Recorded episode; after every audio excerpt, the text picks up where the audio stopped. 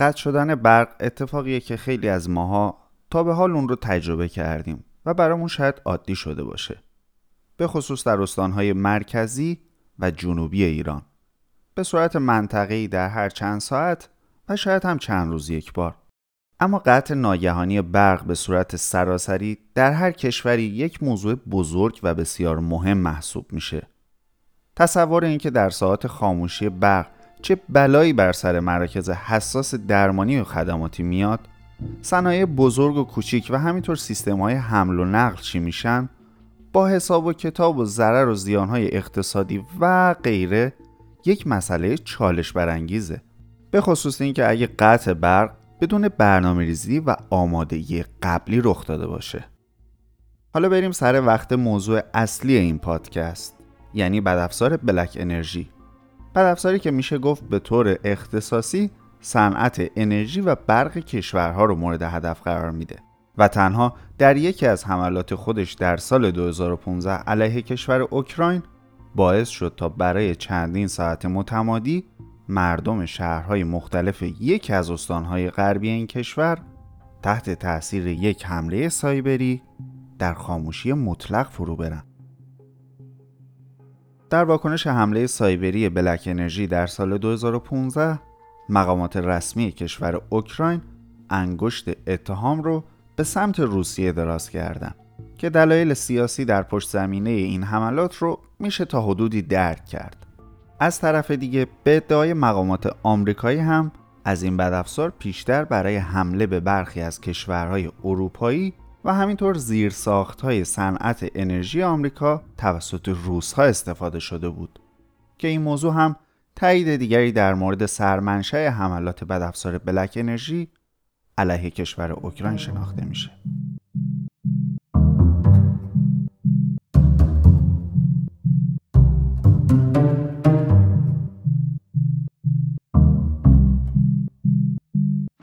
از آزمایشگاه سرتفا روایت های کوتاه از دنیای امنیت دیجیتال رو به زبان ساده میشنوید.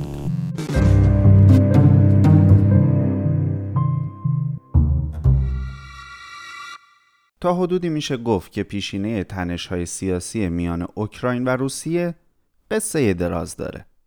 اما لازمه به این موضوع اشاره بشه که جدال های سیاسی این دو کشور یکی از عوامل تاثیرگذار در افزایش چشمگیر حملات سایبری در منطقه اروپای شرقی در سالهای گذشته بوده. وکرهای روسی که تحت حمایت کاخ کرملین و سرویس های امنیتی این کشور فعالیت می‌کنن سالهاست که هدفی رسمی به نام کشور اوکراین رو در دستور عملیات خودشون دارن. به تعبیری بدافزار بلک انرژی هم محصول همین جریاناته. و به خوبی تونست به قلب شبکه صنعت برق اوکراین نفوذ کنه و سبب خاموشی چندین ساعته برق در برخی مناطق از این کشور بشه. اگرچه طبق گفته کارشناسان هکرها در تلاش بودند تا با آلودگی بدافزاری و نفوذ به شبکه برق اوکراین بتونن شرایطی را ایجاد کنند که باعث آسیب های جبران ناپذیر به ایستگاه های انتقال و توزیع برق در این کشور بشه. اما این امر به صورت کامل میسر نشد و نتیجه تنها قطعی برق برای چند ساعت بود. حال اینکه همین حمله موجب شد تا افکار عمومی و دولتها به حملات سایبری علیه زیرساختهای صنعت انرژی و سیستمهای انتقال و توزیع برق بیشتر از همیشه توجه کنند.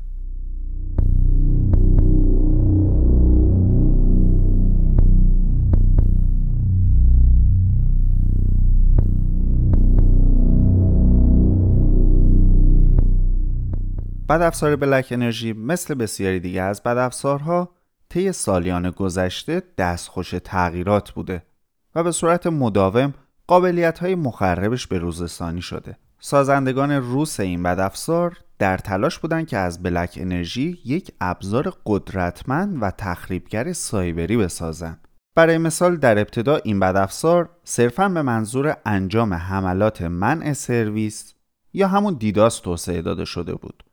در صورتی که در نسخه های جدیدتر و با بروزسانی هایی که روش انجام شد قابلیت های مخرب و پیشرفته تری مثل کیل دیسک و حتی بلک دور به اون افزوده شد که قدرت مانور هکرها رو تا حد زیادی بالاتر برد.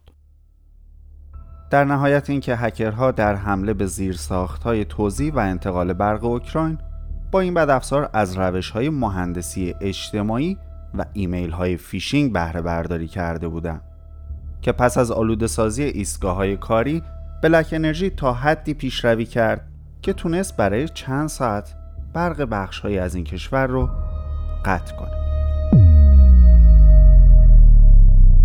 لازمه که بدونید زیر ساخت های مورد استفاده توسط شرکت های فعال در حوزه های تأمین انرژی و انتقال برق همانند بسیاری دیگه از مجموعه ها وابسته به بستر اینترنت و شبکه هستند.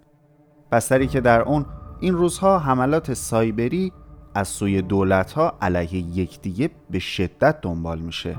حال اینکه به گواه شرکت های امنیتی آسیب پذیری ها و وضعیت ناامن این حوزه در سطح جهان در شرایطیه که یک موقعیت ویژه برای هکرها فراهم کرده که در نتیجه وقوع حمله سایبری و قطع شدن برق نباید ما رو خیلی متعجب بکنه